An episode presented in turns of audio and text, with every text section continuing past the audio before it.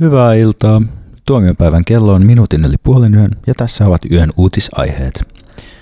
Yhdysvaltojen presidentinvaalit voittanut Joe Biden on luvannut, että ohjuksia laukoviin liittovaltion droneihin tullaan liimaamaan Pride-tarra ja hashtag MeToo-teksti. Yhdysvallat tappaa Pakistanissa, Afganistanissa, Jemenissä ja Somaliassa kauko-ohjatuilla lennokeilla yhteensä yli tuhat ihmistä vuosittain ja lisäksi haavoittaa satoja. Bidenin mukaan hänen kaudellaan ulkomaalaisia tapetaan entistä vastuullisemmin. An outpouring of joy, of hope, renewed faith in tomorrow. Bring a better day. Presidentti lisäsi, että hän aikoo lisätä rahoitusta Black Lives Matter-pinssien valmistamiseen ja lahjoittamiseen maan poliisilaitoksille. Edustustehtävissä toimivien poliisin on mahdollista käyttää pinssiä virka-asussaan. Suomalaiset asiantuntijat ovat ylistäneet päätöstä Twitterissä. Monikulttuurisuus, konsultti Pontus Problematic katsoo, että kyseessä on merkittävä suunnanmuutos. Joo, siis kyllä mä näen, että tällaisessa politiikassa on nähtävissä varapresidentti Kamala Harrisin vaikutus. Mä uskon, että marginalisoitujen vähemmistöjen representaatio paranee ihan merkittävästi. Myös Suomen poliisi on uudistamassa toimintaansa eettisesti kestäväksi. Lokakuussa ilmastomielenosoitus Helsingin keskustassa pakotti käyttämään voimakeinoja tavalla, jonka poliisi on jälkikäteen todennut vanhentuneeksi. Jatkossa poliisin kaasusumutteen pohjana käytetään vain reilun kaupan paprikoita. Poliisi myös uusii patukkansa hiilineutraaleiksi. Poliisin voimankäytön strateginen johtaja ja väkivaltaisen vasemmistoekstremismin asiantuntija ylikomissaario Pontus Pamppu kuvailee muutosta vallankumoukseksi asenteiden tasolla. Joo, kyllä tässä on otettu opiksi. Käsi pystyyn virheen merkiksi. Jokaisessa organisaatiossa on varaa parantaa, myös meillä poliisilla. Uudistuksia on tulossa vielä lisää. Nimittäin panssaroidut mörköautot aiotaan muuntaa sähköllä käyviksi. Sehän on sitten hyödyllistä, kun etälamauttimet saa suoraan ladattua mörön kyljestä. Mikä meitä vaivaa podcastin Fortumin kanssa tekemä yritysyhteistyö nimeltä Onko fossiilikapitalismi sittenkään pahasta? Kuulkaas äidin pikkumussukat, ei ne asiat koskaan ole kovin yksinkertaisia ja sitä paitsi keitä me ollaan tuomitsemaan, on valittu vuoden mediateoksi. Palkintoraatio oli päätöksessään harvinaisen yksimielinen, kertoo puheenjohtaja Pontus Paloturve. Joo, kyllä tässä on sellainen keskustelua herättävä ohjelma, että keskustelu on todella herännyt sosiaalisen median herkät mielensä pahoittajat on tietysti kovasti loukkaantuneet ja me haluttiin antaa tämä palkinto henkiseksi tueksi tämän hienon ohjelman tekijöille. Kritiikin edessä ei pidä koskaan antautua. Kovasti jaksamista nyt juontajilla ja erityisesti sinne Fortumiin. Nämä uutiset teille tarjosi Vasemmistofoorumi, Tutkijaliitto sekä joukko Patreon-tukijoita osoitteessa patreon.com kautta mikä meitä vaivaa. Ryhtymällä tilaajaksi tuet riippumatonta uutistoimintaa Hyvää yötä.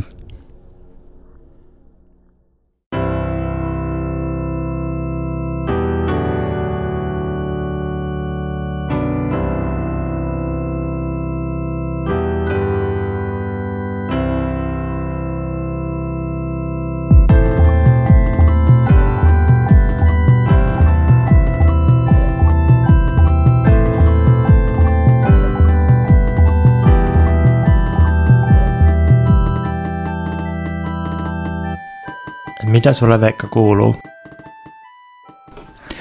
Kiitos. Kuuluu ihan hyvää. Kuuluu semmoista kirjan julkaisemisen jälkeistä reflektointia.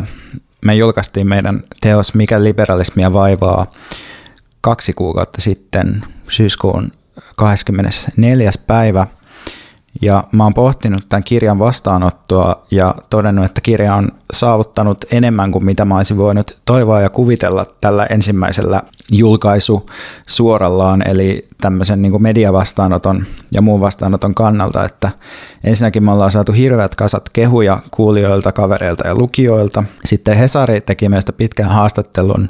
Mä oon käynyt kaksi kertaa Ylellä pitkissä ohjelmissa puhumassa ainoana vieraana pelkästään meidän kirjasta. Me annettiin New Teed-lehdelle pitkä haastattelu. Vita Nuova verkkomediassa oli sellainen valtavan pitkä purkuartikkeli meidän kirjasta. Ja Sehän lisäksi... on kaikkein suurin ja tärkein, mitä meidän kirjasta on seuraa. No se on musta ainakin Ei, sellainen, se sellainen niin kuin iso ja monipuolinen läpikäynti siitä Voidaan kirjasta. jaksonootteihin nämä kaikki. Ja sen lisäksi me ollaan vielä annettu muitakin haastiksia ja ollaan vielä menossa muutamaan podcastiin vieraaksi. Niin sitten mä mietin just mun fiiliksiä tästä, niin kuin, että päällimmäinen fiilis on, että tosi siisti juttu, että näin on käynyt, mutta sitten samalla on niin, kuin niin mun mielestä, että mielekkyys omassa elämässä syntyy aina jonkun asian tekemisestä, eikä niinkään sen vastaanoton niin kuin tarkkailemisesta. Et sitten tämän takia niin sen sijaan, että ihailisi vaan ton kirjan vastaanottoon, niin pitää saada jotain seuraavaa ajattelullista avausta työn alle heti sen sijaan, että vain odottelisi. Ja siksi musta tuntuu tällä hetkellä mielekkäältä just lukea teknologiasta, vallasta, koronasta ja ilmastosta muun muassa, että e, pitää jotenkin mennä eteenpäin tai muuten, muuten alkaa vaan voida huonosti ja odotella seuraava artikkelia tai odotella, että miksei kukaan enää kirjoita mitään. Ja sitten toisaalta sellainen, mikä mua nyt kiinnostaa tämän mediavastaanoton jälkeen on, että, että miten mahdollisesti yhteiskunnallisissa liikkeissä tai jotenkin liikkeessä toimimisesta kiinnostuneet ihmiset ovat ottanut tämän kirjan vastaan ja haluankin tässä sanoa, että mielelläni tuun myös kertoa kirjasta, jos jollain liiketoimijalla on kiinnostusta tällaiseen ja tietysti meidän, kun me puhuttiin tämän kirjan vastaanotosta ja meidän toiveista sen suhteen, niin mun yksi toive oli, että kirja otettaisiin just jotenkin käyttöön jossain toiminnan tasolla, esimerkiksi uusien, uusien toimintamuotojen miettimisessä ja tällaisessa. Mitä sulle kuuluu? Mä lähdin kirjoitusretriittiin yksin maaseudulle, maataloon. Olin siellä kuusi päivää, viisi yötä, näkemättä yhtään ihmishahmoa edes horisontissa. Ei näkynyt kuuta eikä tähtiäkään, koska taivas oli pilvessä. Sitten siellä tuli sähkökatko, joka johtui vuoden kovimmasta myrskystä, joka just sattui tähän. Sähkökatko kesti viittä minuuttia vailla vuorokauden ja sitten piti lämmittää takalla ja kokata ruokapuuhelalla ja sitten lukea kirjoja kynttilävalossa ja oli jotenkin täydellinen pimeys, mutta sitten sitä pimeydestä huolimatta tai ehkä just siitä johtuen, niin ei tuntunut mitenkään silleen kaamukselliselta marraskuulta. Jotenkin musta tuntuu, että se marras kelmeys ja kauheus, niin se korostuu kaupungissa, jossa on jotenkin kontrasti siihen, mihin on tottunut yhdistämään kaupungin siihen elämään. Mutta sitten jotenkin, silloin kun se on todella absoluuttista ja totaalista se, se pimeys ja vielä sähkötkin katkeaa, niin sitten jotenkin siihen vaan mukautuu, että tällaista tämä nyt on ja oleskellaan täällä pimeydessä kylpien. Ja sitten mä siellä, mulla oli onneksi Nintendo Switchin akku täynnä, Mä olin just ostanut Xenoblade Chronicles JRPG, japanilaisen roolipeli klassikon Definitive Editionin, mä sitä siellä pimeässä pelasin sitten ja luin kirjoja ja, ja sitten, sitten tämän retriitin ulkopuolella niin on toiminut meidän kurittomien kotikissojen kanssa. Ja sitten musta tuntuu, että mä päässyt ainakin hetkeksi eroon urgenssin tunteesta, siis sellaisesta, että nyt, just nyt on kauhean meno ja tilanne päälle ja pitää reagoida ja tehdä jotain. Ja mä luulen, että tähän myös liittyy toimista sä puhut, eli meidän kirjan vastaanotto. Että tavallaan, kun aina sanotaan, että, että se ei koskaan ratkaise ongelmia, jos ihminen saa rahaa tai tunnustusta tai jotain, jotenkin pääsee niin kuin sanomaan asiansa. Niin tavallaan se on totta, mutta että kyllä se tavallaan myös auttaa, että, että tota, sitten kun on on niin kuin saanut sanottua jotkut asiat, joita on niin kuin vuosikausia hautunut, niin kyllähän sitten tulee sellainen olo, että nyt voi miettiä rauhassa seuraavaa asiaa. Ja sitten tässä mun kokemuksessa urgenssista eroon pääsemisessä, niin siinä on lifehackillisen puolen lisäksi ehkä myös tämmöinen filosofinen puoli. Ja tähän liittyen mä ajattelin käsitellä yhtä kliseettä. Kun meillä oli tässä syksyllä semmoinen klisee-sarja, niin ajattelin, että voitaisiin puhua semmoisesta kliseestä kuin hot take ja sen, sen niin kuin lyhyestä historiasta. Ja hot take, joka ehkä vähän virheellisesti joskus suomennetaan kuumaksi otteeksi. Mä en tiedä, onko se hyvä suomennus siinä ehkä kyse otteesta, mutta hot take on siis kiivas ja usein tökerö mielipiteen ilmaus, ja yleensä se on myös joko täysin tuomitseva tai sitten täysin peukuttava, eli semmoinen mustavalkoinen.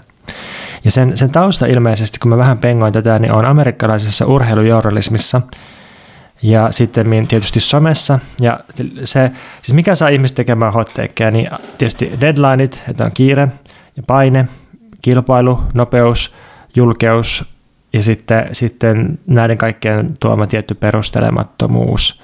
Eli kyse on siis siitä, että otetaan jonkinlainen näkökulma tai hyökkäys asiaan, joka on vielä niin sanotusti kuuma, ja sitten se ehkä se väite, oma väitekin on jotenkin kuuma tai provosoiva. Ja sitten mä aloin miettiä, että minkälaisia erilaisia takeja on muita kuin hot.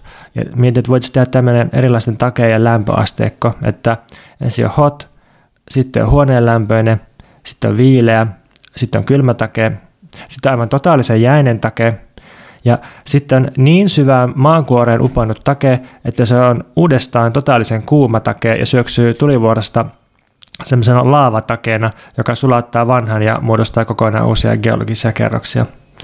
Kuulostaa hyvältä. Mä muistan myös lukeneeni tästä Hotteikin historiasta myös äh, sitä, että tässä urheilujournalismissa kyse on nimenomaan myös sellaista asioista, jotka on ratkeamassa, mutta ei ole vielä ratkennut. Esimerkiksi jostain urheilutuloksesta tai jostain, niin kuin, kuka draftetaan minne, ja sitten saa, otat siihen jonkun kannan siinä vaiheessa, kun se asia ei ole vielä selvillä. Ja sitten tavallaan nämä Yhdysvaltojen presidentinvaalit oli myös hyvä esimerkki tämmöistä, että tuetaan hirveän määrä saman tien roskakoriin menevä analyysiä, koska puhutaan jostain asioista, joka tulee vasta kohta tapahtumaan. Mä oon kanssa tuohon alkanut kiinnittää huomiota, että miten iso osa vaikka koronajournalismista niin on ihan täysin roskikseen menevää, koska se on pelkkää spekulaatiota ja jotain niin kuin tulevan mahdollisen asian ää, niin kuin etukäteiskauhistelua tai sitten niin kuin myöhistelyä.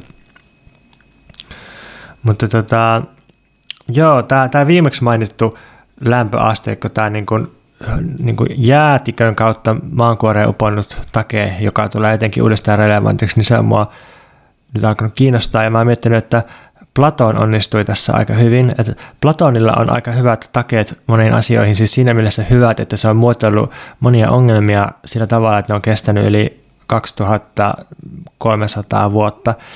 Ja sitten nyt tässä alkusyksystä, kun oli kaikenlaisia skandaaleja ja kohuja, oli toi kansallisteatterin representaatiokohu, sitten oli tämä kaasutusjuttu, niin sitten semmoinen dramaturgi, jonka kanssa on toiminut työstäkieltäytyjen liitossa yhdessä kuin Klaus Maunuksella, niin se, silloin on ollut minusta hyviä tällaisia kylmiä, viileitä otteita. Että sen jälkeen, kun kaikki kohut ja keskustelut on laantunut ja on kulunut pari viikkoa, niin sitten se on tuolla blogissaan nimeltä dramaturginen luenta, löytyy osoitteesta klausmaunuksella.wordpress.com, niin se on sitten kirjoittanut minusta ehkä parhaat tekstit näistä molemmista keisseistä sitten jälkikäteen.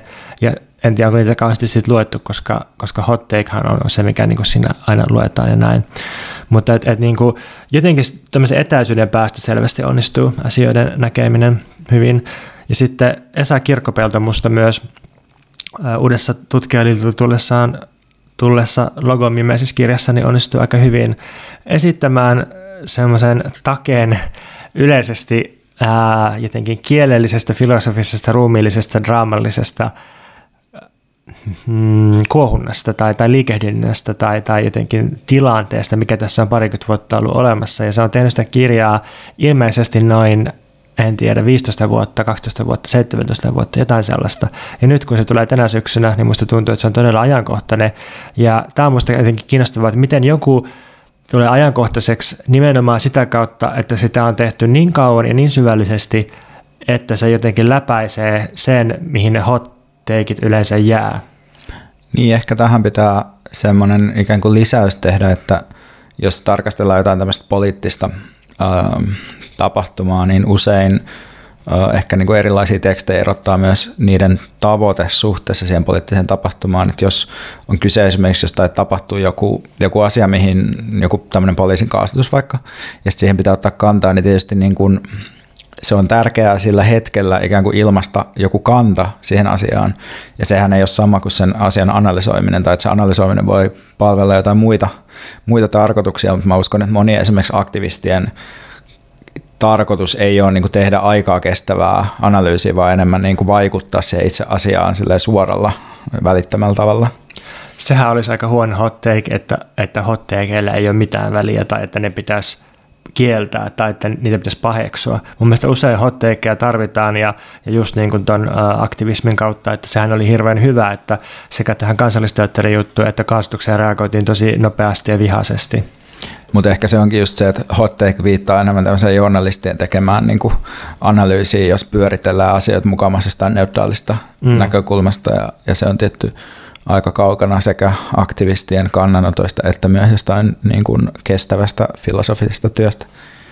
Joo, sitten kun mä puhuin tästä urgenssista eroon pääsemisestä aikaisemmin sun kanssa, niin sulla oli sitten hyvä vastapointti, että miten se nyt tämä ekologinen urgenssi, että aikaisemmin on voitu odottaa vaikka satoja vuosia ja kypsytellä ajatuksia jossain luostareissa, mutta nyt on sellainen ongelma, että ihmissivilisaatiota tukevat ekologiset järjestelmät on romahtamassa niin kuin noin yli huomenna. Ja se, se on siis totta, ja just sen takia me tarvitaan sitä aktivismia ja toimintaa just tässä. Mä luin tässä E-Flux-lehdestä, joka on siis semmoinen taideteoriaa käsittelevä ilmainen nettilehti, aika akateeminen, aika hyvä. Siellä oli tämmöinen tyyppi kuin T.J. Demos kirjoitti siitä, että jos me halutaan rakentaa kestävä ja oikeudenmukainen tulevaisuus, niin meidän täytyy päästä yli tällaisesta kulttuuri, hot take-kulttuurista, hot take-kulttuurista ja, ja, ja niin kuin sen laajennuksesta, eli, eli tällaisesta niin kuin kulttuuriteollisuudesta, joka on obsessoitunut eventeistä, siis, siis tapahtumista, siis siitä, siitä että niin nyt, just nyt on suuri käänne, just nyt on joku, joku tota, kohtaaminen ja, ja, tota, ja sitten sit on joku niin kuin spektaakkelimainen aktivisti tapahtuma tai, tai joku niin yksi, yksi protesti, joka ratkaisee kaiken ja oikeasti se ei, ei ratkaise mitään ja meidän pitäisi jotenkin pyrkiä luomaan kestäviä maailmoja sillä, että me eletään ja toimitaan yhdessä pitkän ajan kuluessa. Puhuu käsitteellä long environmentalism. Ja se tarkoittaa siis sitä vähän niin kuin tylsältäkin kuulostavaa työtä, jossa niin kuin rakennetaan solidaarisuutta ja, ja sitä niin kuin vastavuoroista tukea. Ja siis se, se mikä tässä on kiinnostavaa oli, että se puhuu puhuu siitä, että meidän pitää dekolonisoida myös meidän tulevaisuus, ja, ja sitten se on aika niin kuin, siis oikeastaan tämä, teksti, teksti niin kuin kritiikki suuntautuu tota, elokapina, tai siis sen niin kuin alkuperäistä englanninkielistä Extinction Rebellion, sitä, sitä niin kuin vastaan, koska se, se on niin kuin tosi varovainen, tai varoillaan on tota, niin kuin hätätilajulistusvaatimusten kanssa, että et jos jos niin kuin vaaditaan vain hätätilan ja urgenssin ja välittömyyden julistamista ilman kummempaa sisältöä tai ilman sen kummempia voimasuhteiden muutoksia, niin, niin sit se, se voi johtaa siihen, että sit se vaan tarjoaa vihreälle pääomalle jotain, jotain supernopeita grabbeja tai, tai sitten ekofasisteille oikeutuksia johonkin tai jotain tällaista. Et se, siinä on samanlaisia vaaroja ehkä kuin perustulon kanssa, että, että jos ei yhtään niin katsota, että, että minkälaista perustuloa me ollaan saamassa tai vaatimassa, niin sit siinä voi olla semmoinen, että tulee semmoinen ääritalous oikeistolainen versio siitä. Niin mä itse ehkä näen siinä ilmastohätätilassa suurimman ongelman just siinä, että se ei muodosta mitään vaaraa. Ei niin kuin, siinä ei ole välttämättä mun mielestä vaaraa siitä, että joku ekofasisti siihen tarttuisi, vaan ongelma on enemmän ehkä siinä, että se ei tarkoita mitään ja, ja se on niin kuin voittavaa niille aktivisteille. Että et aika monessa paikassa on sit julistettu tänne ilmastohätätila, eikä siitä ole käytännössä seurannut mitään. Että et tavallaan mun mielestä vaatimusten pitäisi liittyä aina johonkin niin kuin, niin kuin suoremmin niihin niin kuin tavoitteisiin, tai suoremmin niin kuin, ehkä nyt tässä tapauksessa ilmastonmuutoksen torjumiseen. Joo, niinpä. Ja vähän sama tässä totuuden kertomisessa myös, että mm. musta tuntuu, että totuutta on kerrottu ihan helvetisti tässä mm. maailmassa, eikä se välttämättä tarkoita, että asiat muuttuisi. Totuuden kertomisesta huolimatta 73 miljoonaa ihmistä äänesti Trumpia juuri edellisissä vaaleissa, mistä me päästäänkin sitten seuraavaan osioon, eli tietysti tuli hirveä houkutus alkaa lähettää täältä meidän studiosta tällaisia omia hot takeja sitten. Veikka nimittäin kysyy, että mistä aiheesta meidän pitäisi tässä podcastissa puhua. Kysyin Instassa tällaisen ja tuli varmaan joku 50 vastausta. Ja me, tai siis mä, valikoin täältä muutaman sitten sellaisen etäisesti kiinnostavan aiheen. Ja mulla oli sellainen ajatus, että kun puhutaan näistä, niin aurinko sylkee lohikärmet tulta meidän silmiin ja meillä on hirveä kahvitykitys nousu käynnissä ja sen takana rummut takaa tupla bassoa, mutta onkin harmaa perjantai, Suomessa on todettu koronatartuntojen ennätys, kaikki menee totaalisesti kiinni ja molempia näyttää jotenkin latistavan, minkä lisäksi Veikalla on kaikenlaisia järkiareita rokotuksista. Ja, tota, ja haava jalassa. Sekin vielä. Niin, katsotaan minkälaista masentunutta vetelehdintää tästä tulee. Mutta ensin tietysti meitä... Nyt kun saatiin yleisö mukaan, niin, niin. eiköhän lähetä ottamaan niitä otteita. tota, ensin meitä sekä pyydettiin puhumaan USAn vaaleista ja post-Trumpista, että sitten kiellettiin, koska kukaan nyt jaksaa enää kuunnella siitä. Mutta ehkä tästä voi sanoa hot takein verran, eli pikkusen parempi toimintaympäristö liikkeelle, muutaman kansainvälisen sopimuksen instituution palautus, parempaa pandemiatoimintaa, mutta muuten lollerolo lukee täällä mun muistiinpanoissa.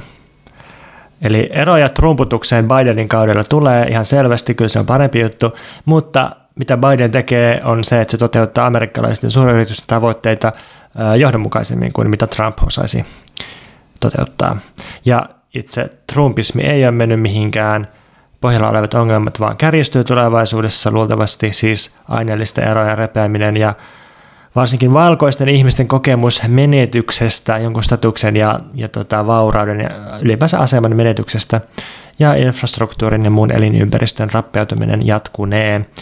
Ja tässä tosiaan kiinnostaa että trumpismi on tosi voimakkaasti valkoisten juttu ja myös valkoisten naisten juttu. Siihen ei ole demokraateilla mitään kovin nopeaa ratkaisua näkyvissä. Mutta tästä mä suunnittelen, että en suunnittele, vaan suosittelen, että jos joku haluaa syvemmin kuunnella podcast-puolelta jotain oikeasti kiinnostavaa analyysiä vaaleista, jenkkien vaaleista, niin kuuntelee joko poliittisen talouden, poliittinen talouspodcastin jakson 30, jossa vierailee Antti Ronkia, Ronkainen, tai sitten kuuntelee David Harvin Anti-Capitalist Chronicles podcastin jakson nimeltä The US Presidential Election 19. marraskuuta. Molemmissa on jotain kiinnostavaa sanottu vaaleista. Joo, mulle ehkä tärkein semmoinen niin totea, toteamus näistä vaaleista on se, että Jenkeissä tällä hetkellä parlamentaarinen vasemmisto on tosi huonoissa asemissa. Bidenin voitto tavallaan tarkoittaa sitä, että se niin kuin establishment tota, demokraatti keskilinja on nyt saanut niin kuin vallan siinä puolueessa ehkä pidemmäksi aikaa, koska tota, se Trumpin vieminen pois valkoisesta talosta on sellainen saavutus ja Sandersin kampanja kuitenkin sitten ää, loppui esivaalivaiheessa, niin, niin sitten tietysti Yhdysvaltoissa niin kuin Black Lives Matter on, on tota noin, tosi iso liike, joka sitten voi painostaa demokraatteja, mutta, mutta niin kuin missään tapauksessa tässä ei ollut kyse vasemmiston voitosta tässä vaalivoitossa. Sitten pyydettiin keskustelua asepalveluksesta ja sen välttämisestä. Mun näkökulma on, että asepalvelus on pakkotyötä ja väkivaltaisen maskuliinisuuden opettamista hierarkkisessa valtionlaitoksessa, joten se kannattaa välttää.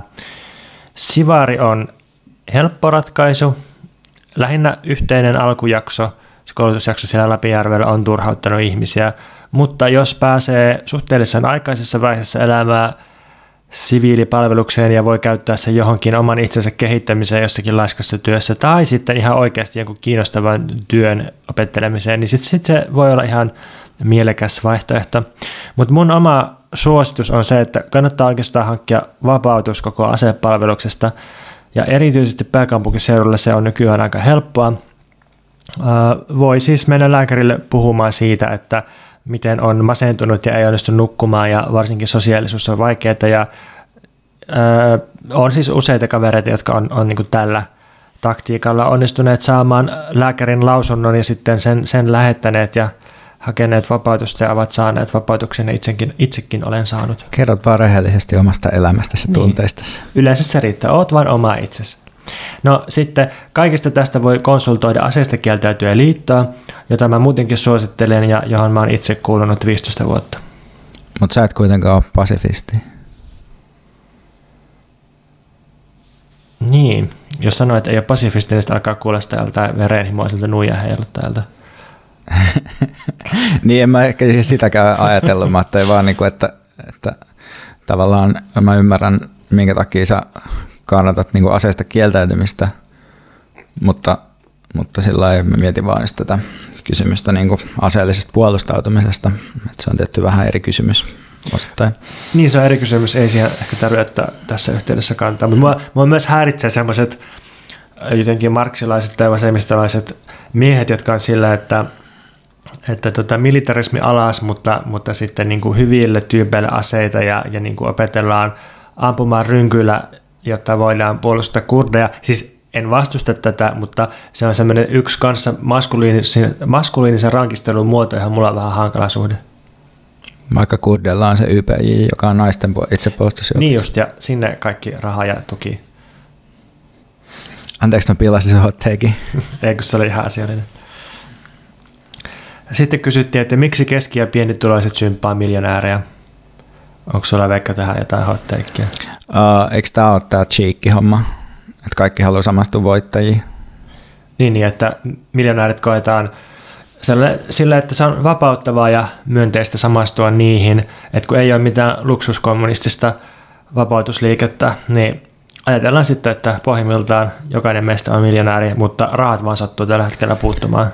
Niin, mä luulen, että vaikka on oikeasti aika vaikea tulla miljonääriksi ilman perittyjä tuloja, niin se on kuitenkin saatu näyttämään siltä, ikään kuin voisit tulla miljonääriksi omasta tahdostasi ja ehkä lukemalla muutaman self-help- ja sijoittamisoppaan. Meillä puuttuu sellaisia realistisia malleja vasemmistolaisesta miljonääriydestä. Meillä on pahoja miljonäärejä. Pitäisi olla hyviä miljonäärejä. Ei, mutta kaipa ihmiset haluaa niin kuin olla onnellisia ja vapaita. Mm. Niin kukapa ei fantasioisi yksilöllisestä pelastuksesta, joka ei jää kuitenkaan ehkä yksilölliseksi, vaan fantasiaksi, koska miljonääri voi olla miljonääri vain sen takia, että se käyttää hyväkseen toisten tekemää kasautunutta työtä. Mm. Niin, mutta kyllä mun mielestä äh, ehkä tästä, jos tässä jotain niin ottaa ulos, niin ehkä semmoinen niin kuin kollektiivisen mielikuvituksen harjoittaminen voi olla äh, niin kuin mielekästä, eli miettii yhteisiä tulevaisuuksia, yhteisiä parempia tulevaisuuksia sen sijaan, että miettii, että missä minun perheeni on viiden vuoden päästä. Hmm. No sitten vähän yllättäen vaadittiin paljastuksia meidän yksityiselämistä. Yksityiseläimistä olen laittanut Instagramiin kaikenlaisia paljastusvideoita, mutta elämistä niin No, mä oon tässä käynyt läpi mun teini päiväkirjoja ja kirjoituksia ja olipas kyllä melkoinen teini-ikä. Saattaa olla, että kirjoitan tästä jonkinlaisen kaunokirjallisen tuotteen, joka tulee ehkä joskus, mutta niin, siinä, siinä on jossakin muodossa ehkä jotain paljastuksia, mutta voin nyt jo luvata, että kyseessä ei ole mitään edistyksellistä tai voimattavaa millään tavalla. Ähm, ehkä teille jälkikäteen on jännä huomata, että, että on saattanut joskus olla jossakin ympyrässä tai tehdä asioita, josta ei oikeastaan ollut mitään käsitystä eikä mitään edellytyksiä eikä, eikä niin kuin mitenkään kestää sitä nykyään, mutta sillä ei vaan tiennyt mistään mitään, joten silloin on kestänyt aika paljon ja se on jälkikäteen hämmentävää koska musta tuntuu, että me tuotetaan meidän kuulijoille tosi paha pettymys, että jos sanoin silleen, että joo, että tässä kysyttiin meidän yksityisyydestä ja nyt onkin hyvä tilaisuus mainita mun teinien päiväkirjoista, mutta en kuitenkaan sano, mitä niissä lukee, niin tota, mä voin, voin sitten kertoa sellaista, että mä tässä tänä syksynä olen aloittanut terapian ja aloittanut autokoulun. Uh, autokoulu jäi kesken, koska mä olin liian väsynyt meidän kirjan julkaisemisen jälkeen, mutta terapiassa olen jatkanut ja se on ollut tosi loistavaa mä koen edelleen olevani sillä pitkäaikaisesti uupunut, että kaikki sellainen niin kuin, mulla on kaikenlaisia ideoita siitä, että mitä kaikkea uutta mä haluaisin aloittaa, mutta sitten musta tuntuu, että mä kuitenkin just, just saan pidettyä mun arjen kasassa nykyparametreilla, eli käyn töissä ja teen podcastia. Haaveilen ulkomaille menemisestä, mutta koronan takia se on haastavaa. Muutin yhteen mun kumppanin kanssa. Hmm. Mun arki koostuu pitkälti kahvijuomisesta, pahoinvoinnista, kuplavedestä, alkoholittomien oluiden juomisesta illalla, Marvel-elokuvien katsomisesta. Mä en ole vieläkään tavannut Pontuksen kissoja, vaikka niillä on ne puoli vuotta. Hei, sun pitää ehdottomasti tulla käymään. Ja mä juon tässä just Veikalla aiheuttamaa Blanc alkoholitonta sitrusvehnä-alutta ja on, on kyllä hyvää. Niin ja sitten mä oon alkanut tilata sellaista kiinalaista nettikaupasta housuja, se on myös tämmöinen uusi juttu. Mulla herää tässä vaiheessa kysymys, että kuinka paljon niitä Marvel-leffaa oikein riittää katsottavaksi, etkö sä jo katsonut niitä kaikkia, ja kuinka monet housut sä tarvitset? Mulla on nyt ehkä kuudet housut, ja sitten niitä leffoja on joku 30, mä katson niitä monia uudelleen. No, koska sä teet suuren terapiapaljastuksen, niin mä voin ehkä paljastaa, että alkusyksystä mä yritin päästä terapiaan, mutta en päässyt, koska Helsingissä on vuoden jono koronan takia siihen, että pääsis edes psykiatrille, josta voisi edes aloittaa hoitosuhteen, josta voisi sen jälkeen edes hakea terapiatukea. Mutta nyt kun kirjat on ulkona ja syksy on pidemmällä ja kaikki kuolee ja lakastuu, niin itse asiassa mä oon voinut paremmin ja mulla ei ole enää niin kovaa tarvetta ehkä terapiaa. Mutta ehkä, ehkä taas ensi syksynä sitten. No, sitten tuli tämmöinen ajankohtainen aihe. Haluttiin puhetta uupumispuheesta ja rakenteista sen taustalla. Kysymys kuuluu, että miksi puhutaan työn murroksesta eikä esimerkiksi uusliberalismista. No, nyt mulla on tähän semmoinen äh, vahvistettu take, joka oikeastaan lähtee siitä kysymyksestä, että onko tässä varsinaisesti kyse uusliberalismista. Nimittäin mä oon lukenut Mona Mannevuon tutkimuksen ihmiskonetöissä, ja siinä Mannevuo osoittaa, että hyvän työntekijän ihanteessa on jatkuvuuksia Suomessa yli sadan vuoden taakse, että siis sadan vuoden ajan Suomessa kunnon työihminen on ollut elinvoimainen, tasapainoinen ja liikunnallinen kone. Katsotaanpa esimerkiksi vuodelta 1915 julkaistussa Työn tiede-kirjassa, joka on kirjoittanut geologi J.J. Sederholm. siinä sanotaan, että menestyjän erottaa epäonnistujasta kyky hallita omaa elämäänsä ja aikaansa. Niin tämähän on erittäin 2020-lukulainen näkemys. Eli on työntekijän omaa syytä, jos, jos tota, uupuu. Mutta sitten toisaalta tämä niin erilaiset heikkoukset, niin ne on, ne on jaettu samalla tavalla kuin 70 vuotta sitten. Eli aina on ollut silleen melkeinpä, että työntekijän on parempi olla työuupunut kuin laiska, koska uupunut ihminen sentään yrittää olla aktiivinen. Ja se on ymmärrettävää, että ihminen uupuu. Oliko se sitten 40-luvun sotakorvausteollisuustehtaassa tai sitten 2020-luvun tietotyöstä, niin se on tosi ymmärrettävää ja jotenkin sympaattista, että ihminen uupuu ja väsyy, kun se yrittää niin paljon. Se yrittää olla ahkera, mutta sitten laiska on vain toimeton ja siinähän ei ole mitään sympaattista, ei, ei varsinkaan Suomessa. Ja tässä Mannevuon kirjassa niin käydään läpi sitä, että ihan niin kuin 40-luvulla, niin 20-luvulla nytten – Ihmisille jaetaan jatkuvasti ohjeita siitä, että miten elämää tulisi elää oikein, työnteosta aina arjen pienimpiä yksityiskohtia ja se, mikä näitä, näitä ohjeita yhdistää, niin se on pelko työntekijöiden laiskuudesta ja tuottamattomuudesta. Sotien jälkeen Suomessa työntekijöiden mahdollisesta toimettomuudesta oltiin ihan erityisen huolissaan, koska oletus oli, että nimenomaan suomalaiselle työläiselle niin joutilaisuus on kärsimystä ja johtaa huonoille teille – ja samalla tavalla silloin kuin nytkin, niin Suomessa ajatellaan, että ja ehkä Pohjoismaissa laajemmin, että yksilön lorvailu ei ole vain yksilön oma asia, vaan se on valtiollinen ongelma, johon pitää puuttua erilaisilla aktivointitoimilla, mona mannevuota siteraten jatkuvalla huolenpidolla, valvonnalla ja patistelulla. Eli Siis työn järjestäminen on toki muuttunut, sadassa vuodessa työ on muuttunut, mutta sitten jos katsotaan vähän kauempaa historiallisesti työläisten hallinnointia, niin kuinka paljon nyt sitten lopulta on tapahtunut sitä työn murrosta tai kuinka paljon uusliberalismi on sitten, sitten tähän vaikuttanut. Ehkä sen verran se on vaikuttanut, että niin kuin Mona voi itse sanoa tämänkin, että, että nykyään työuupumustarina voi olla varsinkin menestyjäyksilöille ihan erilainen sulka hattuun kuin – sata vuotta sitten. Et se ei varmaan niin ollut kenellekään mikään niin bonus sotakorvaustehtaassa, että olenpa työuupunut, mutta nykytietotyöstä niin se, se voi olla semmoinen, semmoinen vielä niin kuin lisä siihen menestystarinaan, että, että tota, suoritin ja uuvuin ja nyt on Hesarissa kertomassa siitä niin kuin kaikki sadat muut ihmiset, jotka tekee täsmälleen samaan kaavan. Niin, en mä tiedä, mä mietin nyt tätä ihan siltä kannalta, että, että okei, että että varmaan sellaiset tietyt niin kuin ajatukset siitä, että ihmisen pitää niin kuin hallita itseään, on, on voinut toistua eri aikoina, mutta mietin jotenkin, että kyllä varmaan myös tämä laadullisia eroja on siinä niin kuin hallitsemattomuuden kokemuksessa, mikä on niin kuin liittynyt työhön just eri aikoina, tai silleen mä mietin vaikka just omaa työtäni, missä mä niin kuin määrittelen itse tehtäväkenttäni ja sitten mä määrittelen itse, että mitä me tehdään ja miten paljon, ja sitten mä koen jatkuvasti silleen, että, että mun pitäisi tehdä kaikkea, mutta sitten mä en oikein jaksa. Ja sitten se on niinku se uuvuttava kokemus tavallaan.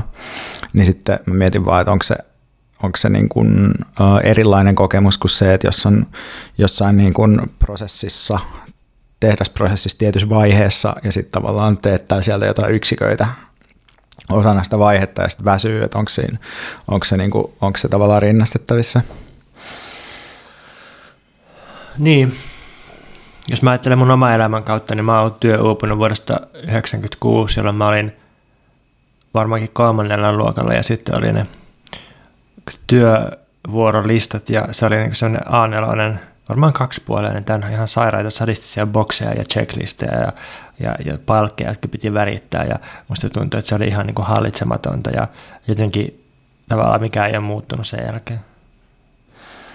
Oliko tämä jotenkin paralleeli niin Suomen historialle, tämä sun henkilökohtainen elämähistoria? että mikä ei ole muuttunut ala-asteelta, joten mikään ei ole muuttunut sotakorvausteollisuudesta. Tämä, tämä oli mun argumenttini kyllä. Mutta tuosta Mannevoin ihmiskonetöissä kirjasta, jota mä kyllä suosittelen luettavaksi, se on ihan yleistajuinen, niin, niin mistä oli kiinnostavaa lukea sit siitä, että et se ei ole niinku suoraan silleen poliittinen, tai siis on, mutta se ei niin esitä mitään tietenkään poliittisia vaatimuksia, koska se on tutkija ja ei niin kuin suoraan sano, että mistä voisi löytää vastarintaa, mutta se minusta oli kiinnostavaa lukea siitä, että, ää, se, se niin kuin löysi Suomen historiasta tällaisen niin kuin väsyneiden, uupuneiden, ylivireisten, haluttomien ja jurottajien ihmisten arvoituksellisen ryhmän, joka on siis ollut hankala sen takia, että et koska se ei ole ollut esimerkiksi vammainen, niin sitä ei voinut vapauttaa työstä. Sitä ei voinut sulkea niin kuin työvoiman ulkopuolelle, mutta toisaalta sitä ei missään nimessä ole voinut pitää hyvänä työvoimanakaan. Et jotenkin tämmöinen niin kuin jurottava outo joukko, joka ei, ei kuulu suomalaisen tehokkuusajatteluun eikä kansalliseen historiakäsitykseen, niin, niin se on sitten jotenkin pyritty ottamaan kurinalaiseksi tai, tai jotenkin joskus tietysti sulkemaan jonnekin työlaitoksiin tai, tai niin kuin diagnosoimaan psykopatia, psykopaateiksi tämmöinen joukko, niin jotenkin, jotenkin se, että tällaisella ihmisjoukolla ei ole kunnolla historiaa meidän historiankirjoituksessa tai hyvinvointivaltiokertomuksessa, niin tulipa sitten mieleen, että nyt kun viime vuosina on kirjoitettu erilaisia työstäkieltäytymisen manifesteja, niin olisi myös hienoa lukea tämmöisen suomalaisen työstäkieltäytymisen tai laiskottelun historia tai suomalaisen nautiskelun historia. Et niin paljon puhutaan siitä, että miten paljon meillä on niin kärsimyksen historiaa ja askeesin historiaa ja kieltäytymisen ja kovan raatamisen historiaa, niin suomalaisen laiskottelun ja työstä kieltäytymisen nautiskelun historia. Kirjoittakaa niin, joku tämmöinen. No mä näen sellaisena sun semmoisena, niin kuin, sit kun sä palat loppuun, niin sä semmoisen historian laiskat naiset kirjan. Erittäin hyvä konsepti. Sitten kysymys, miksi PPn kirjoja listatessa ei mainita luokkavaalan vahtikoiria kirjaa? PP on siis Pontus Purokuru. Ilmeisesti. Ei kyllä mainita muitakaan mun aikaisemmin tekemiä yhteiskirjoja. Esimerkiksi mun Anton Montin kanssa kirjoittama Suoraa toimintaa on kirja, johon mä käytin eniten vaivaa ja aikaa koskaan. Se on kirja, joka tiivistää noin 12 vuoden hommat ja normitaitolla siitä olisi tullut noin 500 sivua, mutta Inton kitsas taitto kutisti sen 350 sivua, mikä on anyway aika paljon – Öö, mutta niin, luokkavalla vahtikoirat kirjoitin sen Emilia Kukkalan kanssa. Se perustuu intersektionaalisuuteen, Beverly Skeksin luokka-analyysiin ja diskurssianalyysiin.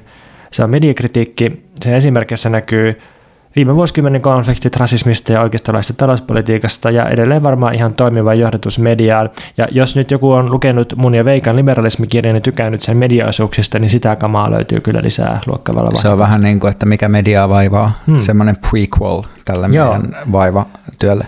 Hienosti tähän MMV-kanoniin kytkit tämän epävirallisen esiosan.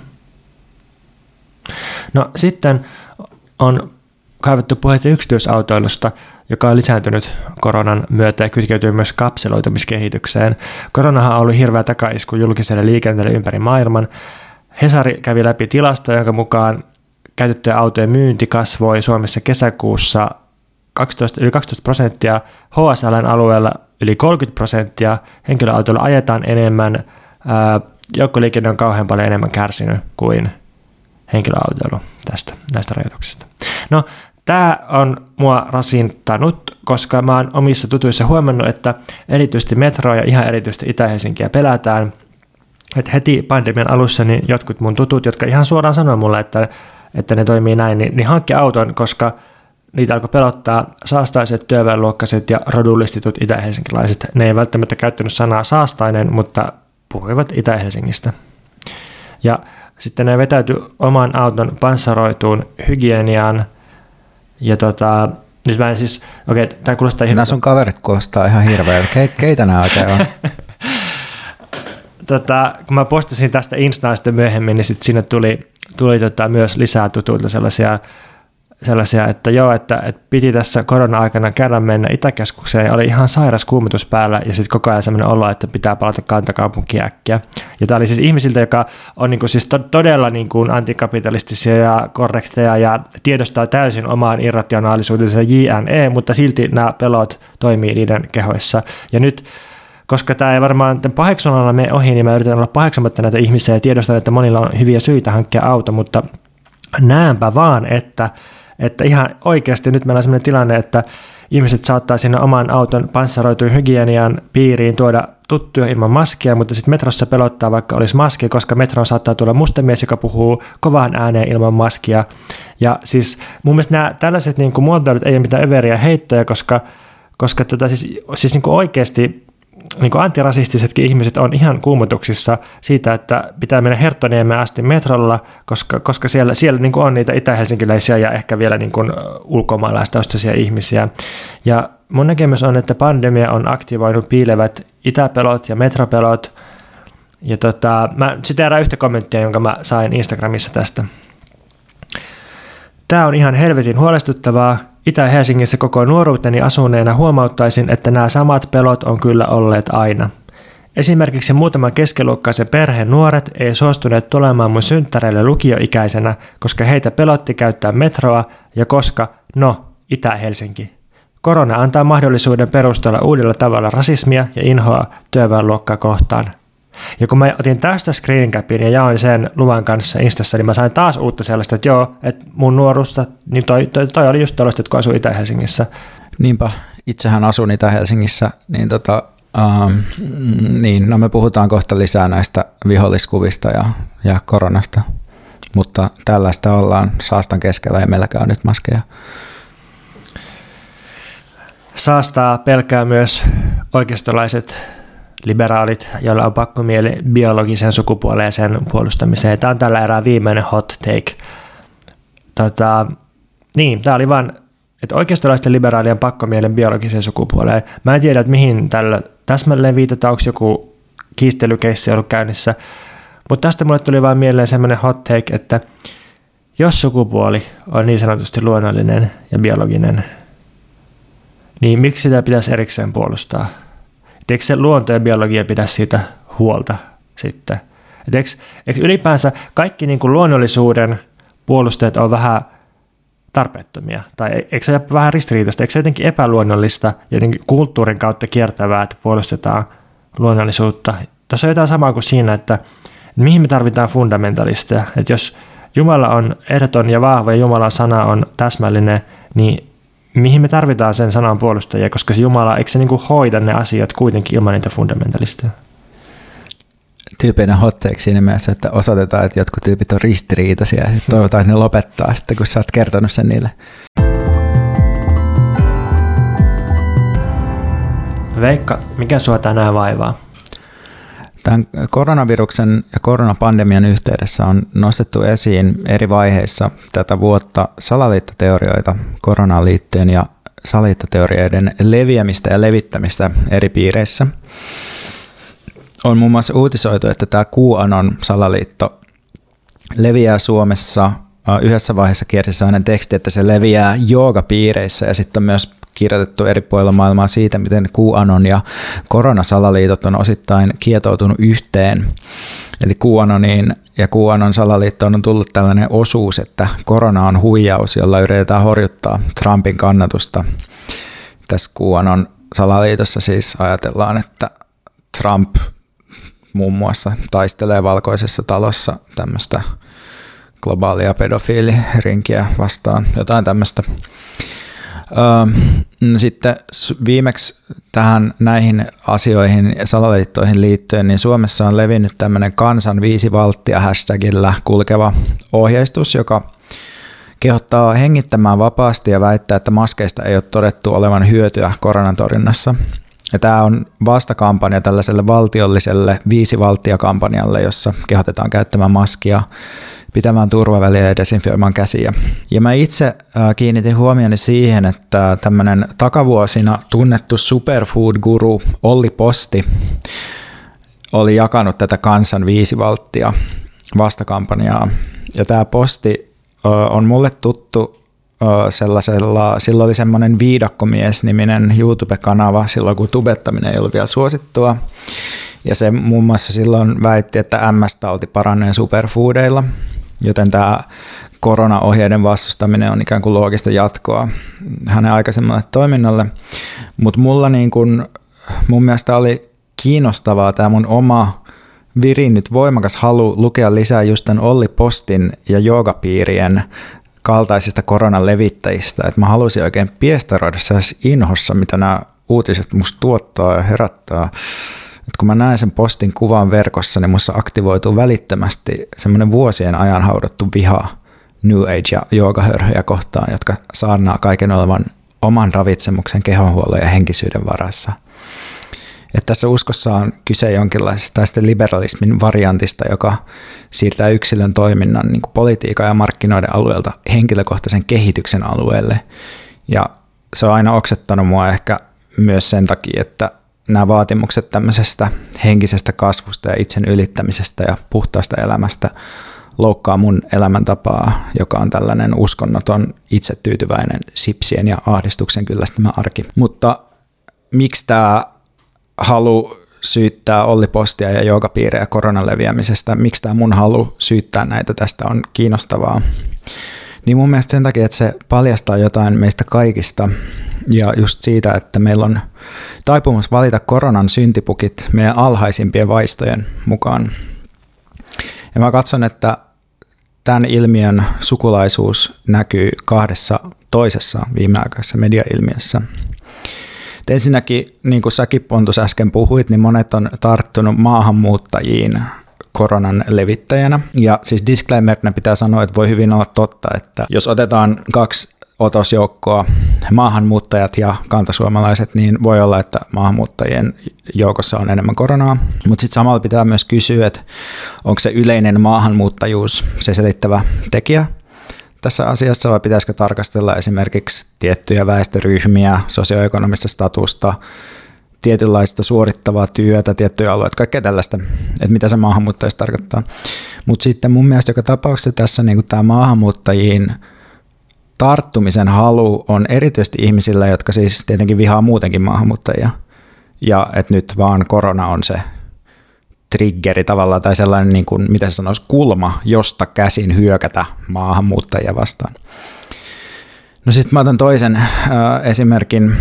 Äh, tällainen uutinen tuli tuossa tällä viikolla, että Länsi-Uudellamaalla on löydetty laaja pedofiilirinki, jossa on nyt tuomittu kaksi miestä, jotka on, pyörit, jotka on myös siis syytettyinä pedofiiliringin toimista Etelä-Pohjanmaan käräjäoikeudessa. Eli, on, eli Keskusrikospoliisi siis on tiedottanut jo viime vuonna, nyt on annettu tuomiot, että se epäilee useaa suomalaismiestä lapsiin kohdistuneesta seksuaalisesta väkivallasta ja väkivallan hyväksikäyttöön kuvaamisesta. Ja mä nostan tämän uutisen esiin sen takia, että tämä uutinen ei ole herättänyt juuri ollenkaan huomiota tämmöisissä kansallismielisissä piireissä. Siinä, missä esimerkiksi vuoden takainen Oulun grooming-kohu herätti erittäin laajaa huomiota. Ja tietysti tässä Oulun tapauksessa oli tosi paljon syytettyjä, joista kaksi kolmasosaa oli maahanmuuttajataustaisia. Mutta voisiko kuitenkin olla niin, että tässä tapauksessa tai näissä tapauksissa se maahanmuutto on kuitenkin se erityinen tekijä, johon se huomio halutaan kiinnittää. Et vähän samalla tavalla kuin se, että mä vihaan näitä yoga- ja wellness-piirejä, niin nämä tietyt tyypit vihaa maahanmuuttajia, ja se on se motivaatio, että josta käsin jotain aiheita nostetaan esille. Että kun ei nosteta esiin pedofiilirinkiä, johon ei liity maahanmuutto, mutta nostetaan esiin pedofiilirinki silloin, kun siihen liittyy maahanmuutto, niin se näyttää olevan sukua silleen, että nostetaan esiin korona silloin, kun siihen liittyy maahanmuutto, mutta ei nosteta koronaa esiin silloin, kun se ei ole idea parkin Black Friday avajaisissa keskiyöllä on satoja ihmisten jono. Niin me valikoidaan aina mun nähdäkseni meille parhaiten sopivat syylliset ja viholliset eri ilmiöissä. Ja tästä on mun mielestä hyvä yrittää olla tietoinen, eli mä oon tässä vain vapautuksen asialla psykoanalyyttisena kansanairuena. Mä voin taas kertoa sen, että kuinka pihalla mä olen kansan tunnoista ja myös edistyneiden sivistyneiden ihmisten tunnoista. Nimittäin niin kun ensin mulle alkoi tulla jotain, jotain tällaista Olli-postivihaa kaikkiin somekanaviin ja sitten aloit puhua siitä. Ja mä en koskaan kuullutkaan koko tyypistä. Ja sitten mä niin kun, kuulin siitä tyypistä vasta niin kun, näiden vihareaktioiden kautta, mikä oli musta jotenkin kiinnostavaa. Ja toinen on se, että tai toinen kiinnostava asia on se, että, että kun oli tämä 5 valttia disinformaatiokampanja, joka oli oikean informaatiokampanjan kampanjan detornaus, ja sitten tuli detornauskampanjan detornauskampanja, jossa Suvi Auvinen ja Johannes Ekholm ja kaikki muut, niin oli silleen, että nyt ilmeänetään hippipaska, niin sitten mä olin jotenkin täysin pihalla tästä taas tästä, koska se niin kuin disinformaatiokampanja ei ollut näkynyt mulle missään, ja sitten mun piti nähdä vaivaa ja kaivella, että mä pääsin siihen niin kuin valeuutiskampanjaan tai niin kuin valeuutiskampanjan kumoamiskampanjan niin kuin herättämänä jotenkin käsiksi, ja sitten niin ainoa seuraus kaikesta mulle on se, että, että tota, mä oon jotenkin vähän pihalla kaikesta. Siltä tosiaan kuulostaa, mutta mut toihan on myös tämmöinen humble brag, että, ah, että mä, en, itse mä en ole yhtään seurannut, että mitä Twitterissä on puhuttu. Ei, se ehkä, ehkä mun pointti oli vain tässä, että se hauskasti näkyy algoritmien kautta, että mulle ne algoritmit tarjoilee vaan meemejä ja sitten jotain antifasistista sisältöä, niin niin, niin se, se vaan oli huksua. Sä, sä et ole siinä kuplassa, jossa näkyy vaan Maria Noddin ja Olli Postin tämmöisiä hengitä postauksia. Niin. Tota, joo, mutta musta toi kysymys syyllisyydestä ja vastuusta on tosi hyvä ja kiinnostava. Esimerkiksi radikaalin vasemmistolaisuuden historiassa niin voidaan varmaankin jakaa tälle röyhkeästi kahteen kaikki. Et yhtäältä on sellaiset tyypit niin kuin Lenin ja Brecht, jotka on sitä mieltä kärjistetysti, että luokkavihollisella on nimi ja osoite – mikä herättää sitten kysymyksen siitä, että no mitäs me sitten tehdään, kun meillä on se nimi ja osoite. Leninillä oli ainakin vastaukset. niin, joo, joo se, totta kai, että hirtetään ja laitetaan pakkotyöleirille. Öö, Mutta mut sitten taas toiset radikaalivasemmistolaiset ovat sitä mieltä, että ei sillä ole väliä, että onko siellä tämmöinen vai tuommoinen tyyppi, jossa systeemi, järjestelmä, rakenne, struktuuri – jotenkin painostaa sitä tai ajaa sitä tai kannustaa sitä toimimaan jollakin tavalla. Ja nämä rakenteet, järjestelmät on se, mitä vastaan meidän pitäisi rynnäköidä ja taistella. Ja myös silloin, kun on kyse ihmisistä, niin silloin ihmisten toiminnassa on sisällä näitä rakenteita, että se, se, se, se ihmisyksilö tai se organismi, se biologinen otuus, niin se, se ei nyt ole tässä se, se olennainen juttu, mutta tästä taas päästään ehkä ongelmiin siitä, että, että jos me ei koskaan kiinnitetä kehenkään niin sanotusti syyllisiin mitään huomiota, niin sitten kukaan, me ei niin päästä käsiksi kenenkään, kehenkään, joka toteuttaa niitä tai niin panee käytäntöön niitä niin sanottuja rakenteita. Ja sitten me ollaan vähän niin kuin jumissa.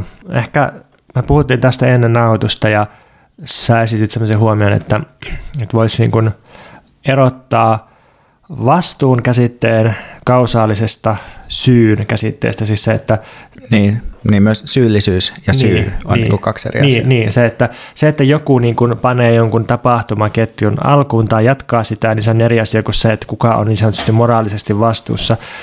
Ja, ja sitten tuntuu, että näissä keskusteluissa, mihin sä viittasit syyllisyydestä ja vihaamisesta ja vihollisesta, niin on kuitenkin usein kyse tästä niin kuin vastuupuolesta, että ketä niin kuin voidaan syyttää kuka voidaan tuomita, ketä pitäisi rangaista. Että se on enemmän kuitenkin moraalinen kuin semmoinen, semmoinen kausaalinen, niin efektiivinen. Että, hmm. siis, että jos, jos puhutaan vaikka jostakin vieraskielisten ihmisten yhteisöstä, niin niistähän voisi puhua silleen, että okei, näyttää siltä, että tämän tilaston mukaan korona leviää just nyt siellä, ja no mitä me voitaisiin tehdä teille, miten me saataisiin asiaa muutettua, niin siitähän voisi puhua myös tolleen, niin kuin sen kausaalisen analyysin kautta, mutta sitä ei puhuta tolleen, vaan sitä puhutaan just semmoisen niin kuin paheksuvan ja tuomitsevan kautta. Niin, ja, ja mä, mä, luulen, että osa ihmistä kyllä siis viranomaisesti myös just miettii siltä kannalta, että minne voisi viedä maskeja, uh, mit, miten voisi niin kuin tiedottaa eri kielillä ja sitten muuta tällaista. Että kyllä mä luulen, että sitäkin puolta mietitään, mutta sitten tämä, mitä mä haluaisin erityisesti nostaa esiin, on just se, että että miten mun mielestä usein ikään kuin ö, syyllisyys ei välttämättä liity niin kuin suoraan siihen, että onko joku oikeasti aiheuttanut välttämättä jotakin, vaan se on usein niin kuin hyvin valikoivaa niin kuin ihan tämmöisissä arkipäiväisissä yhteyksissä. Ja musta oli kiinnostavaa, että mä löysin itsestäni myös tällaisen halun niin kuin löytää syntipukki jostain, jostain ryhmästä, jota mä niin kuin inhoan ihan muista syistä tavallaan. Mm. Ja ehkä tuosta se opetus, mikä voitaisiin tehdä, tai se, se niin kuin mieltä ylentävä lifehack, joka jää mieleen, niin voisi olla vaikka se, että, että se, se on just kiinnostava se halu löytää syyllisyys tai syyllinen, koska siis on aika monia tapoja analysoida yhteiskuntaa ja syyllisten etsiminen on vain yksi niistä tai, tai vastuullisten etsiminen. Joo ja tähän itse asiassa liittyy mun mielestä myös se, että että, että koronassa niin kuin erityisesti musta tuntuu, että se syyllisen löytämisen halu on tosi kova sen takia, että se tuntuu kuitenkin, että se on tämmöinen asia, mikä iskee meihin se on hirveän abstrakti, sitä ei voi oikein nähdä, niin sitten jos sille pystyy antamaan jotain syitä, niin se on jotenkin, voi tuntua helpottavalta. Ja musta tuntuu myös, että osittain niin kuin se, että minkä takia näistä maskeista on niin pitkään väitelty eri paikoissa, niin musta se liittyy tavallaan myös siihen, että se on jotain konkreettista, mistä saa kiinni, että käytetäänkö mm. niitä vai ei. Niin sehän on hyvin klassinen tapa vähentää ja, ja hallita omaa epävarmuutta, että yksinkertaistaa ja konkretisoi ja etsii syyllistä. Tähän liittyen Pieta Päällysaho kirjoitti tutkijaliiton blogiin hauskan tekstin otsikolla Vastuut ja toimijuudet antiikin tragedioiden lukemisesta korona-aikana. Tämä on minusta hauska sen takia, että tämä kuulostaa niin humanistis-marginaaliselta – kuvaa voi olla, kun puhutaan jostain tämän hetken politiikasta ja syyllisten etsimisestä. Mutta tämä on minusta kiinnostava sen takia, että, että jos käsittelee tätä syyllisyyden ja vastuun teemaa, lähtee liikkeelle kysymyksestä siitä, että kuka on vastuussa pandemiasta, ja sitten käsittelee myös posthumanistisia kiistoja, ja, ja tota, oikeastaan se, se niin mikä tämä ytimessä on, on kysymys siitä, että, että miksi me peräänkuulutetaan jatkuvasti ihmisten loputonta vastuuta itselleen ja toisille, että, että miksi vastuu tuntuu niin tärkeältä, että se, niin kuin, mikä siinä oikein on pelissä ja onko se kuinka tarkka ajattelua ja sitten se käsittelee tätä kysymystä lukemalla Sofokleen kuningas Oedipus-näytelmää, joka on ehkä klassisin Oedipus-myytin esitys ja semmoinen, että kaikki, jotka opiskelee dramaturgiksi, niin varmasti joutuu kyllästymiseen asti mankeloimaan itseään siitä. Mutta se lukee tätä filosofisesti ja, ja niin kuin käy läpi sitä, että miten hankalaa on löytää syyllistä tai vastuullista tässä Oedipus-myytissä. Ja sitten kirjoittaa näin, että kun Pandemian vaikeasti tulkittavia jälkiä on lähdetty seuraamaan, on Oedipuksen tavoin törmätty vanhentuneisiin rikoksiin, järjestelmän tahroihin ja kauniin kuoren alla mätäneviin haavoihin, eläinten tehotuotantoon, pöhöttyneeseen lentoliikenteeseen, valtiotalouksien haurauteen, alueiden terveydenhuollon ja työn epätasa-arvoon. Seurauksena on samanlainen kauhu siitä, että omien kätten töiden vaikutukset niin sanotusti karkaavat käsistä. Ja tämä kauhu on tietysti se, mikä saa meidät etsimään sitä vastuuta ja syyllistä. Ja sitten se on ehkä niin sanotusti radikaalissakin politiikassa niin aika vaikeaa lopettaa tämmöinen, tai niin havaita itsessään se halu etsiä syyllisiä. Ja, ja tota, ehkä se perusongelma mulla syyllisten ja vastuun etsimisessä on se, että, että se kuitenkin suuntautuu menneisyyteen ja, ja siis joskushan se on välttämätöntä ja tarpeellista ja, ja niin kuin me halutaan kostoa ja oikeudenmukaisuutta, mutta, mutta kun kuitenkin pitäisi jotenkin suhtautua tulevaan ja niin kuin suunnata oma toiminta tulevaan, niin silloin se, se vastuun käsite, niin se saattaa joskus hämärtää enemmän kuin auttaa meitä. Tämän takia pitääkin puuttua tulevien pandemien, pandemioiden ehkäisyyn tai pitää pyrkiä tulevien pandemioiden ehkäisyyn ajamalla alas eläinten tehotuotantoa.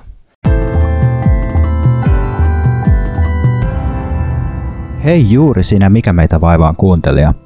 Haluaisitko se saada enemmän tätä podcastia ja pysyä paremmin perillä yhteiskunnallisista asioista? Haluaisitko sä tukea meitä ja mahdollistaa meidän podcastin pysymisen laadukkaana myös jatkossa? Mikäli vastasit edes varovaisesti ehkä, Mä suosittelen lämpimästi, että tutustut meidän Patreoniin osoitteessa patreon.com kautta Mikä meitä vaivaa. Siellä sä voit ryhtyä meidän tilaajaksi 5 eurolla kuukaudessa tai 15 prosentin allennetulla vuositilaushinnalla. Sä pääset käsiksi meidän jaksoihin, jotka julkaistaan vaan Patreonissa. Me ollaan tehty Patreoniin uutiskirjeitä ja jaksoja jo yli kahden vuoden ajan. Sä saat kaikki ne käsisi jo yhdellä 5 euron kuukausimaksulla. Just nyt meillä on käynnissä meidän uutta kirjaa Mikä liberalismia vaivaa käsittelevä lukupiiri, jossa puhutaan kapitalismista, feminismistä, teknologiasta, vallasta, liberalismista, vasemmistosta, tulevaisuudesta ja ilmastosta, muun muassa. Meidän Patreon-tilaajat mahdollistaa tämän podcastin tekemisen ja saa myös kaikkein eniten irti Mikä meitä vaivaasta. Mene siis osoitteeseen patreon.com kautta Mikä meitä vaivaa, tutustu ja tilaa. Mennään sitten pointuksen suosituksiin, koska Feikka on släkännyt kotitehtävistä ja täällä silmät ristissä pyörittelee päätään. Mä oon täällä nurkassa sellainen aasihattu päässä. Mä haluan suositella haistelukahveja. Nämä on mun kehittämä konsepti. Mulla on ollut ongelmana mitoittaa kahvin dosage-annostus kohdilleen, koska joko kahvia juo liian vähän tai sitä juo liikaa. Niin mä oon ratkaissut tämän haistelukahveilla. Eli mä juon ensin kupin tai kaksi kahvia ja sitten mä keitän tai kaadan haistelukahvikupin. Ja sen idea on se, että se on siinä olemassa, se tuo turvallisuutta. Mä voisin juoda sen koska tahansa. Mä voin haistella sitä, mä voin katsella sitä. Sen tuoksu rentouttaa ja sitten myös kiihdyttää mua. Mutta mun ei tarvitse juoda sitä. Ja sitten kun mulla lopulta tulee houkutus maistaa sitä, niin se on jo viilentynyt niin pahamakuiseksi, että mä en enää juo sitä, vaan mä kaadan sen pois. Mutta ikään kuin virtuaalisesti se siinä vieressä mua tyynnyttää. Ja nyt tämä sama konsepti, niin periaatteessa tämä olisi laajennettavissa vaikka haistelukaljoihin, mutta useimmilla ihmisillä se ei jää haistelun tasolle se kaljan esteettinen nauttiminen, vaan se tulee myös juotua, mutta, mutta periaatteessa alkoholikin siinä voi, voi väljähtyä, tai tota, joskus viinin kanssa tämä toimii mulla, että, että niin kuin juo kaksi lasia viiniä, ja kolmas on semmoinen haistelulasi, mutta kyllä sekin sitten lopulta tulee juotua, että pysykää kahvissa ihmiset. Tästähän saamme syvään tämmöisen niin korona-ajan suosituksen, että sen sijaan, että menet sinne Itäkeskukseen sitä koronaa hankkimaan, niin menet Itäkeskuksen tuuletuskanavan yläpuolelle haistelemaan niitä ostoskeskuksen tuoksuja. Hmm. Sitten sama voit mennä tota, myös esimerkiksi Allas Seapoolin ulkopuolelle haistelemaan sitä klooriveden tuoksua ja mitäs muuta voisi haistella, jotain baarin ulkopuolella haistella niitä juoppoja. Niin, voi mennä Redian Food Marketin ulkopuolelle haistamaan, mitä tulee rasvatuulettimesta. No, sitten mä haluaisin suositella sukuelimille uusia nimiä, jotka on mun tietääkseni lanseerannut kriitikko Joonas Säntti, jonka Instagramia suosittelen voimakkaasti, koska siellä on hyviä storyja ja sellaisia ähm, otteita, jotka on, on niin kuin hyvin analyyttisiä eikä, eikä ollenkaan niin, niin, niin kuin huonolla tavalla kuumia, mutta toisinaan saattaa grillata kohteensa. Mutta Joonas Säntti siis ehdotti, että ää, sukuelimille pitäisi antaa uudet nimet Pilli ja Pimppeli. Vähän naurattaa heti, kun sä sanoit ne ääneen. Mutta tämä on, niinku, tää on jotenkin loistavaa, koska tämä, tää niinku, tämä ei ole mikään semmoinen uusi ikään kuin ö, tekokorrekti, semmoinen hajuton ja mauton nimi, mutta mut, nämä on jotenkin enemmän kuin ne vanhat nimet, että vaikka jos puhutaan pillistä, niin se, se kuvaa niin kuin semmoista pitkulaisuutta ja sisältö onttoutta ja että jotain niin kuin nesteitä kulkee läpi, mutta sitten se on myös koominen. Sitten ei tule mitään semmoista fallogocentristä mätkintää. Ja sitten pimppeli, niin se musta hauskasti tuo sellaisen niin kuin monimutkaisuuden ja, ja kumpuisuuden ja, ja myös ikään kuin pelillisyyden ja leikillisyyden siihen. Mulle toi tuonne jouluaikaan mieleen kaksi katastrofakuvaa asiaa, eli Himmelin ja Ampelin. Hmm.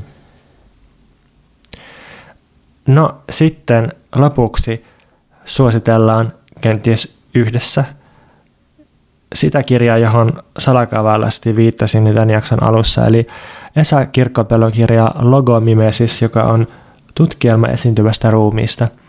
Ja suosittelen ainakin itse tätä kohtelaisella varauksella, koska tämä ei ole mikään helppo kirja. Tämä on 300-sivuinen lätkylä. Sanon lätkylä, koska tämä on ilmestynyt tässä tutkijoiden Paradigma julkaisusarjassa, jossa aikaisemmin on ollut paksut pahvikannet ja erittäin kaunis linoleikkaus kansikuva. Ja nyt se linoleikkaus kansikuva on erittäin kaunis tässäkin, mutta jotenkin tämä kansi on ohentunut ja tämä on semmoinen lätkylämäinen kädessä. Älä nyt pilaa meidän sponsoridiili ja se on erittäin hyvä se kansi, tosi paksu paperi. Mutta siis ensinnäkin kukaan Esa Kirkkopelto. Mun isä muisti Esa Kirkkopelon siitä, että se oli Jussi Parviaisen oppilas ja osa Jumalan teatteria, joka... Se on niitä kakkamiehiä. Niin, kakan heittäjä. Heitti kakkaa yleisöön, missä ehkä Oulussa. Ja tästä seurasi kauhean kohu. Siis tämä oli joskus milloin kasari ysäri vaihteessa, joskus silloin. Tässä seurasi kauhean kohu ja sitten kaikki älylliset ihmiset oli sitä mieltä, että sivistysmaassa mitään kohua ei olisi seurannut, vaan olisi rauhasta teatterissa saanut heittää kakkaa yleisöön, mutta koska Suomi on junttimaa, niin täällä kohutaan siitä, että kakkaa tulee.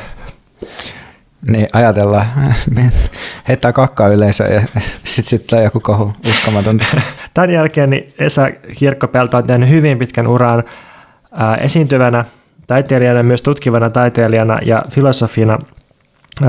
Se muutti Strasbourgiin, opiskeli kaikki mahdolliset sivistyskielet ja väitteli 2003 ja sitten tätä logomimesistä se on tosiaan tehnyt, niin kuin tuossa alussa viittasin, niin kaikesta päätellen niin ainakin jonkun 15 vuotta ja, ja se, se näkyy. Tämä on todella hiettu, todella syvällinen, aika hankalasti sulla, mutta hyvin, hyvin kiinnostava ja laajalle leviävä kirja. Ja siis mun mielestä silleen kansainvälisesti, niin filosofisesti aika kovaa kamaa.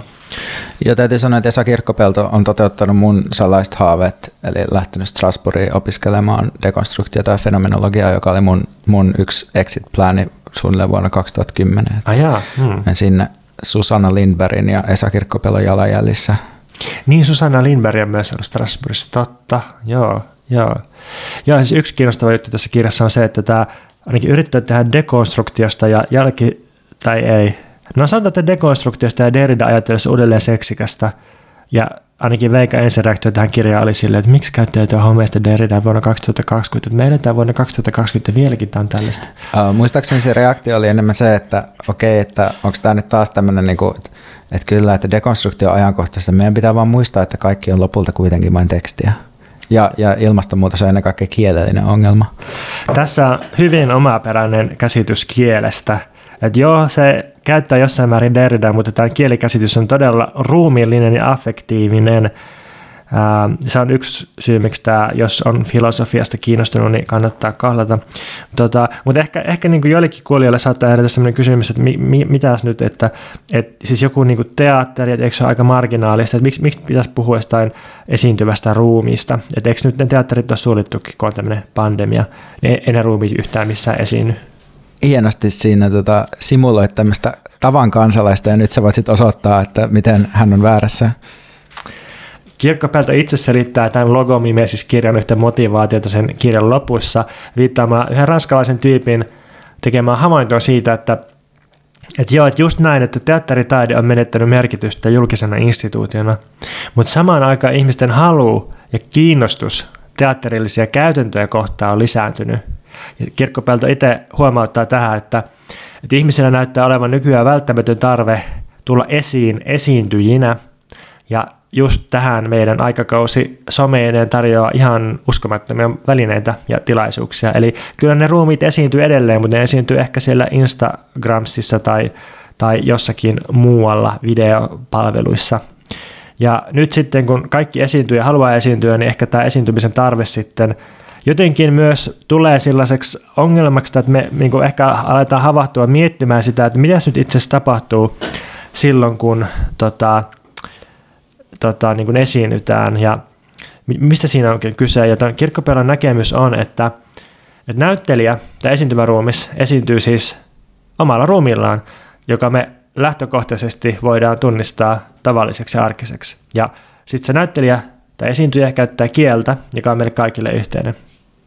Mutta tästä tavallisuudesta huolimatta, niin siinä esiintymistilanteessa tapahtuu jotain ihan omalaatuista, ja jos näin ei olisi, niin ei meitä kiinnostaisi käydä teatterissa. Jos teatterilla ei olisi jotain omalaatuista ja erikoista niin ei, ei se kiinnostaisi meitä. Ja samalla tavalla, että jos, jos niissä niin kuin Insta-videoissa tai Tube-videoissa, niin jos niissä olisi jotain erityistä, jos olisi kyse, sanotaan vaikka pelkästään informaation hakemisesta, niin eihän me silloin katsottaisi niitä. Me hankittaisiin informaatio jolla nopeammalla, helpommalla ja luotettavammalla tavalla. Mutta että jotain omalaatuista siinä tapahtuu. Tätä voisi verrata siihen, että, että runous käyttää niitä sanoja, mitä meillä muutenkin on. Runous käyttää sitä kieltä, jota me käytetään ylipäänsä, mutta kun runous alkaa käyttää sitä kieltä, niin sille kielelle tapahtuu jotakin. Ja samalla tavalla kun näyttelijä alkaa käyttää ruumista, niin sille ruumille tapahtuu jotain.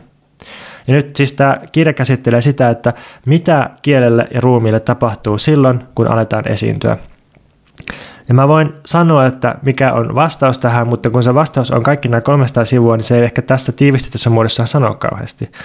Mutta se vastaus on, että esiinnyttäessä sanat ruumiillistuu ja ruumiit sanallistuu. Esimerkiksi sillä, että ruumiilliset eleet alkaa toimia erityisen kielellisesti ja kieli taas toimii ruumiillisesti. Ja nyt filosofian näkökulmasta niin kirkkopelon näkemys on, että, että ruumiin esiintyminen teatterissa niveltää yhteen filosofian aiemmin hankala, hankalana pidetyt vastinparit, että esiintyvä ruumis, ruumiin esiintyminen se on ainoa hetki, jolloin esimerkiksi lausumisen teko ja itse lausuttu asia tai ele ja sana tai ruumis ja kieli tai ontologinen ja transcendentaalinen tai mimesis ja logos osuu yhteen ilman, että ne muuttuu samaksi messoksi. Ja edelleen se käsittelee sitä, että miten teatteriesiintyminen on ainutlaatuinen kohtaaminen monellakin tapaa. ensinnäkin esiintyjä kohtaa aina yleisön. Et se, se, tämä on varmaan ymmärrettävissä. Sitten sitähän me haetaan myös monista tubetteista, vaikka jonkinlaista niin kuin, kokemusta kohtaamisesta, vaikka se olisi virtuaalinen. No toiseksi esiintyjä kohtaa oman ruumiinsa ja käyttää omaa ruumiillista kokemustaan ja ruumiillista virittyneisyyttään esityksen lähteenä. Esiintyjä on siis aina jakautunut kahdeksi ja tämä kahtenaisuus ilmenee katsojille. No kolmanneksi, tämä kuulostaa todella hämärältä. Mä yritän kirjoittaa tästä jotain selkeämpää, mutta kolmanneksi esiinnyttäessä aktuaalinen kohtaa virtuaalisen.